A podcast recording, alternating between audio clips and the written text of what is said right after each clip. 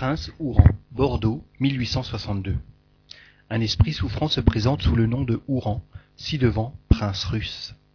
Demande. Voulez-vous donner quelques détails sur votre situation? Réponse. Ô bienheureux les humbles de cœur, le royaume des cieux leur appartient. Priez pour moi. Bienheureux sont ceux qui, humbles de cœur, choisissent pour passer leurs épreuves une position modeste. Vous ne savez pas, vous tous que l'envie dévore, à quel état est réduit un de ceux que vous appelez les heureux de la terre? Vous ne savez pas les charbons ardents qu'ils amassent sur leur tête. Vous ne savez pas les sacrifices que la richesse impose quand on veut en profiter pour le, salut éternel.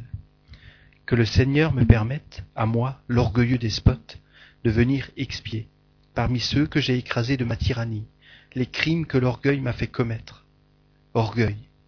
Redites ce mot sans cesse pour ne jamais oublier qu'il est la source de toutes les souffrances qui vous accablent.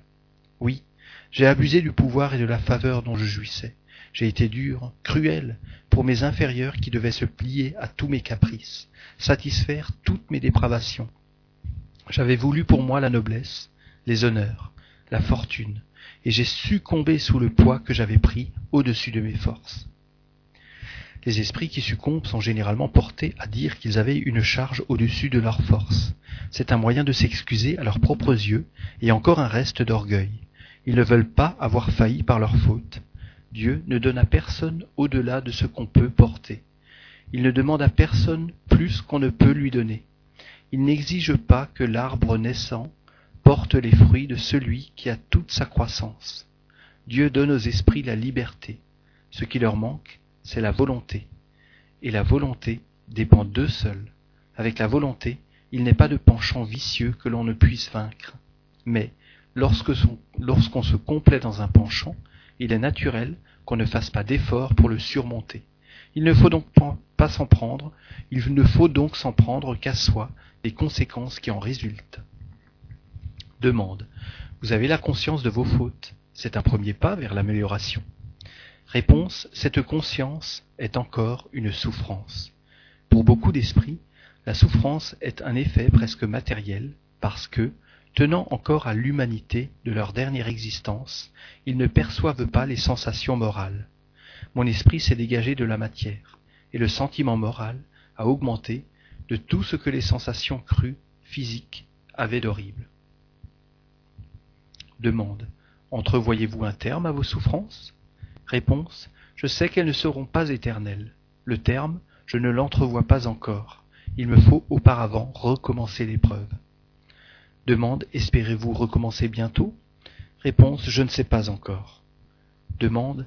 Avez-vous le souvenir de vos antécédents? Je vous le demande dans un but d'instruction. Réponse. Oui, tes guides sont là qui savent ce qu'il te faut. J'ai vécu sous Marc Aurel.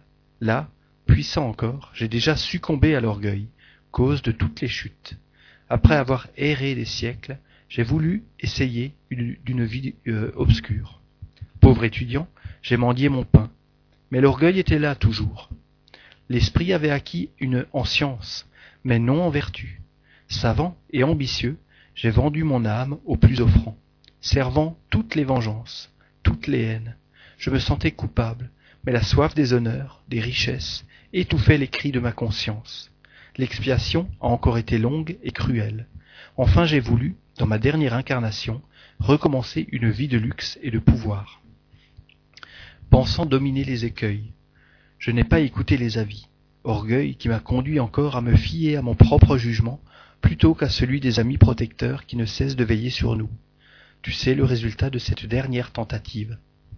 Aujourd'hui j'ai compris enfin, et j'espère en la miséricorde du Seigneur je mets à ses pieds mon orgueil terrassé, et lui demande de charger mes épaules de son plus lourd fardeau d'humilité.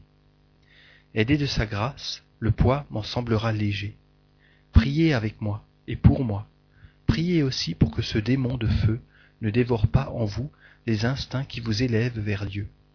Frères en souffrance, que mon exemple vous serve, et n'oubliez jamais que l'orgueil est l'ennemi du bonheur, car de lui découlent tous les maux qui assaillent l'humanité et la poursuivent jusque dans les régions célestes. Le guide du médium. Tu as conçu des doutes sur cet esprit parce que son langage ne, t'a pas paru d'accord avec son état de souffrance qui accuse son infériorité. Sois sans crainte. Tu as reçu une instruction sérieuse. Tout souffrant que soit cet esprit, il est assez élevé et intelligent pour parler comme il l'a fait.